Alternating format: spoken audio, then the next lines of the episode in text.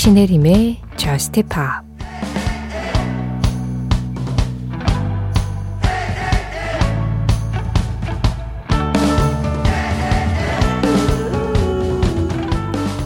넌 언제나 나의 첫 번째 날이야.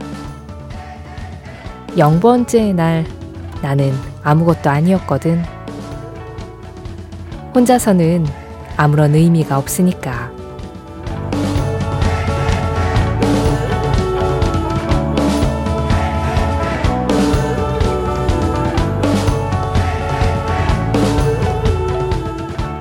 데이 원 혼내의 노래로 신혜림의 저스트 팝 시작합니다.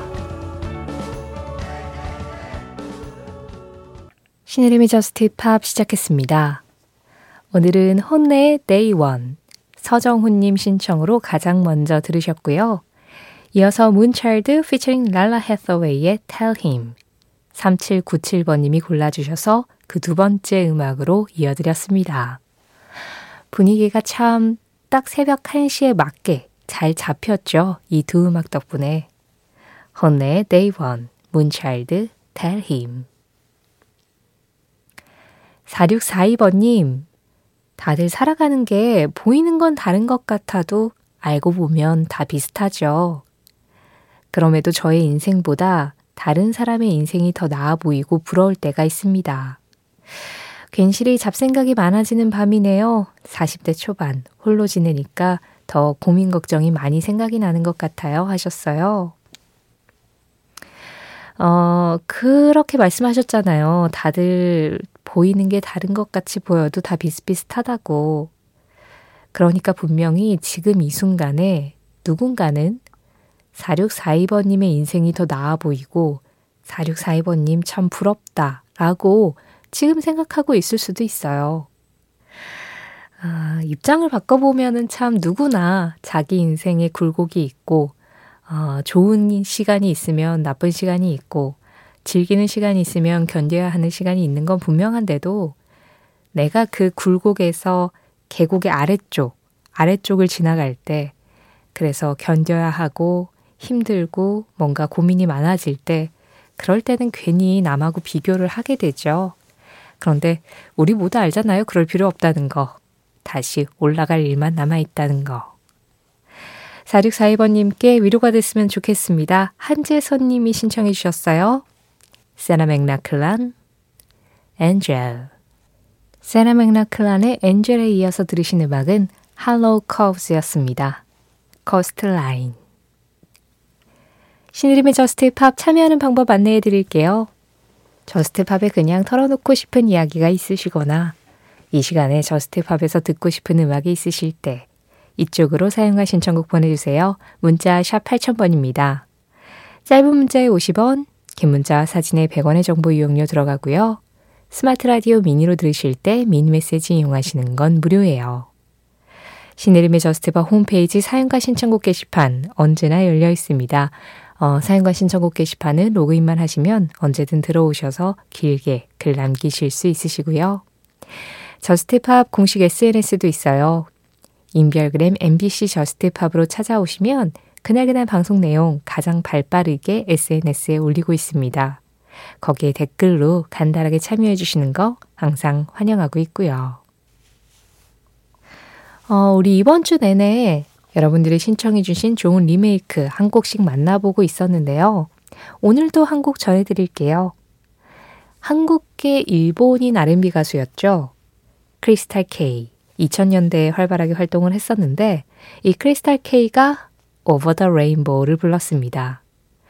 2000년대 유행한 R&B 색깔이 확 묻어나는 하지만 이 멜로디와 가사는 굉장히 익숙한 그런 음악이에요. 2412번님 신청으로 들을게요. 크리스탈 K, Over the Rainbow.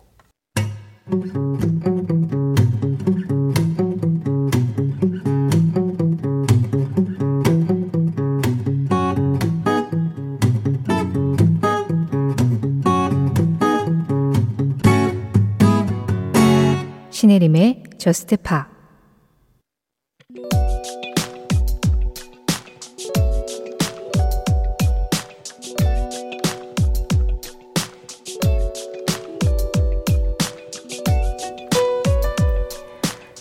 1983년 5월 16일.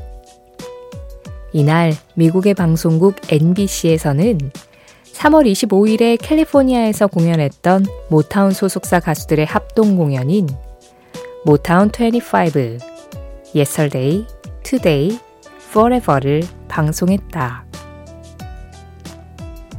라이오넬 리치, 마빈 게이, 스티비 원더, 다이애나 로스와 슈프림스 등 모타운 소속 가수들의 무대가 이어지는 가운데 마이클 잭슨은 잭슨5의 히트곡 메들리와 더불어 자신의 노래 Billie Jean을 선보였다. 그리고 이 무대에서 처음 등장한 move가 그 유명한 문워크. 상체는 앞으로 가려 하지만 마치 보이지 않는 힘에 끌려가듯 자연스럽게 뒤로 미끄러지는 이 춤은 이미 1930년대부터 가수 캡 캘러웨이나 배우 찰리 채플린 등이 선보였던 움직임으로 알려져 있다.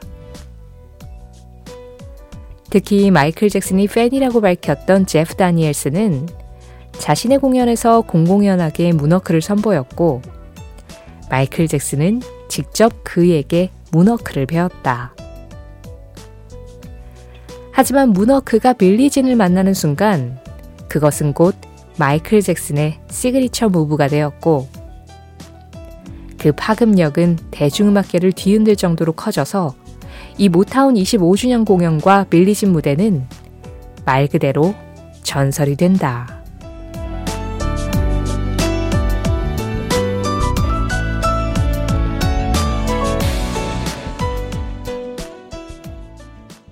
그 장면, 그 음악. 오늘은 1983년 5월 16일 마이클 잭슨의 빌리진과 함께 모타운 25주년 기념 공연 현장에 다녀왔습니다. 정확하게는 이 공연은 3월 25일에 열렸고 이제 5월 16일에 그거를 방송으로 방영을 한 거였는데요. 사실 매스미디어의 영향력이 그런 거죠. 어, 그 공연 현장에서 다 수용하지 못한 사람들도 그 공연을 볼 수 있게 만들어주는 거. 그랬기 때문에 사실 이 빌리진에서 문워크를 마이클 잭슨이 선보인 건 3월 달이었지만 그게 막 화제가 되고 입소문에 오르고 야 너 어제 공연에서 마이클 잭슨 춤추는 거 봤어? 와 대박이지 라고 이야기가 나오는 건 그게 TV로 방영된 이유였겠죠. 어, 특히나 그때는 지금보다 더 매스미디어의 영향력이 강했기 때문에 마이클 잭슨도 알았을 거예요. 자신의 무대를 어떻게 보여줘야 사람들이 이 시각적인 충격을 받을 수 있는지 그랬기 때문에 이 문워크라는 어떤 signature move를 Billie Jean이라는 음악 안에 어떤 순간에 어떻게 녹여내야 가장 적절한 안무가 될 수 있을까를 분명히 고민을 했겠죠. 사실 저는 뭐 83년이면은 우주 먼지였던 시절이라 나중에 이제 어, 마이클 잭슨이 정말 대단했다더라. 라는 거를 이제 인식한 이후에 이제 이런 뭐 영상들을 좀 찾아봤었는데 사실 처음에는 크게 막 그런 감동을 못 느꼈어요. 그러니까 그 시대에 동시대에 그걸 보지 않는 한은 이미 너무 문워크든 아니면 다른 작품에서 보여준 그런 군무라든가 마이클 잭슨의 그 움직임 같은 게 대단하긴 하지만 처음 보는 건 아니기 때문에 막 와, 진짜 대박이다. 이거는 아니었는데, 오히려 알면 알고 보면 볼수록, 아, 이 사람이 얼마나 그런 이 보이는 음악에 대한 선구자적인 역할을 했는지를 이제야 좀 알게 된 것 같아요. 이 마이클 잭슨이 본인이 무대에서 본인의 춤을 보여주는 것 뿐만이 아니라 그 이 댄서들의 한 명한 한 명의 동선, 한 명한 한 명의 손의 각도, 어떤 시선 이런 것들을 진짜 철저하게 계산했구나라는 거를 어느 순간부터 알게 됐고 그게 지금 뭐 우리 케이팝이든 무대에서 춤을 추듯 많은 가수들에게 그냥 하나의 롤모델 역할을 할 수밖에 없었겠구나. 그 이전에는 사실은 음악은 그냥 귀로 듣는 거고 축음기로 듣는 거지. 이게 눈으로 막 이렇게 보는 게 아니었기 때문에 아, 마이클 잭슨이 이거를 다 해낸 거였구나라는 거를 이제야 좀 알게 됐어요. 그래서 진짜 많은 댄스 가수들이 지금도 마이클 잭슨을 reference로 삼을 수밖에 없겠구나 하는 게 그냥 뭐, 네, 너무 당연한 거였구나라는 거를 또 새삼 알게 되는 것 같아요. 사실 마이클 잭슨은 완전체였죠. 노래도 잘하고 곡도 잘 쓰고 유행하는 음악의 흐름도 굉장히 잘 알고 있고 사운드도 잘 잡고 거기에 춤도 잘 추고 무대 구성이라든가 사람들에게 보여지는 어떤 시각적인 효과 그 모든 것을 종합적인 예술로 자신의 음악을 표현을 해냈던 사람이었기 때문에 아마도 대중음악이 존재하는 한 마이클 잭슨의 영향력은 영원할 거다. 저는 그렇게 생각합니다.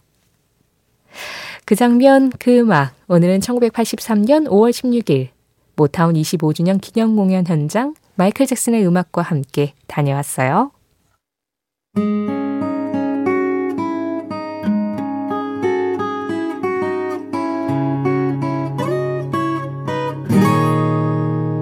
신혜림의 Just Pop 노래 두 곡 이어서 들었습니다. 두 곡 중에 먼저 전해드린 음악 The Tree의 Over You였어요. 임상준님 신청곡이었고요.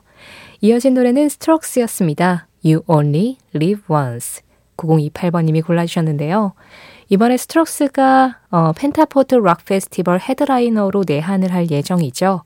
그 소식 9028번님 그리고 최우성님도 알려주시면서 스트록스의 음악들 신청해 주셨는데요. 그 중에서 이 곡 골랐습니다. You Only Live Once 이동은님, 우연히 NF라는 힙합 가수 뮤직비디오를 보게 되었어요. 처음에는 목소리도 그렇고 멜로디도 그렇고 에미넴인가? 했는데 아니더라고요. 우리나라 힙합 뮤지션 중에서는 드렁큰 타이거 느낌도 났고요. 노래를 듣자마자 완전 소름 끼칠 정도로 푹 빠져버렸습니다. 욕 하나 안 들어간 건전한 가사에 위로까지 주더라고요. 이 시간에 들으면 조금 시끄러울 수도 있겠지만 신청해 봅니다. NF The Search 라고 하셨어요.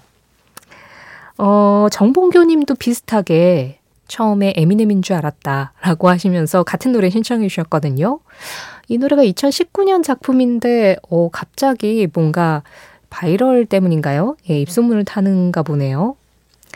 어, 일단 NF는, 어, 미국의 래퍼입니다. 네, 백인 래퍼고요. 91년생이에요. 그리고 말씀하신 대로 에미넴 스타일이 조금 있죠. 에미넴에게 영향을 많이 받았다고 합니다. 본명은 네이선 포이어 스타일인데 그래서 이제 본인의 이름 약자를 따서 NF로 이렇게 활동을 하고 있어요. 그런데 제가 궁금해 하셔서 찾아보니까 어, 어렸을 때, 그러니까 래퍼로 데뷔를 하기 전에 어, 유년 시절에 에미넴 못지않게 좀 가정적으로 불안정하고 힘든 시기를 보냈던 것 같네요. 그랬는데 이제 랩으로 그런 삶의 탈출구를 삼았었는데 또 그러면서도 굉장히 독실한 기독교 신자여서 자신의 음악 안에 어, 방송 금지가 될 만한 그런 언어들이나 표현들을 사용하지는 않는다라고 합니다. 본인은 소신인 거겠죠. 어, 2010년에 데뷔를 해서 지금까지 6장의 앨범을 발표를 하면서 꾸준하게 활동을 하고 있고요. 한간의 건전한 에미넴으로 불리고 있기도 하더라고요. 들어볼까요? NF The Search 정봉교 이동우님 신청곡입니다. 세계는 하나의 공동체가 되어야 한다고 생각한다. 닐 테넌트 패샤보이즈의 멤버 닐 테넌트의 한마디에 이어서 들으신 음악은 패샤보이즈가 2023년 올해 발표한 노래였죠. The Lost Room이었습니다. 아이디 소닉 스테이션님이 신청해 주신 곡이었어요. 세계는 하나의 공동체가 되어야 한다고 생각한다. 그렇게 공동체가 됐을 때 지금 우리가 맞닥뜨리고 있는 여러 가지 문제들을 좀 해결할 수 있는 실마리라도 잡을 수 있겠죠. 근데 그게 잘 안 되니까 문제예요, 항상. 오늘 전해드린 닐 테넌트의 한마디는 신혜림의 JUST POP 공식 SNS, 인별그램 MBC JUST POP에서 이미지로 확인하실 수도 있습니다. JUST POP 이제 마지막 곡 전해드리고 인사드릴 시간입니다. 그리고 오늘도 말씀드릴 거예요. 5월 달은 계속 말씀드리는 게 좋을 것 같아요. JUST POP 내일 방송 있습니다. 주 7일 1년 365일 연중무휴 방송. 내일도 새벽 1시에 변함없이 만나 뵐 거고요. 오늘의 끝곡은 로버트 글래스퍼의 연주에 예바가 피처링한 음악입니다. Over 로버트 글래스퍼의 피아노와 예바의 목소리 함께 하시면서 인사드릴게요. 지금까지 저스트팝이었고요. 저는 신혜림이었습니다.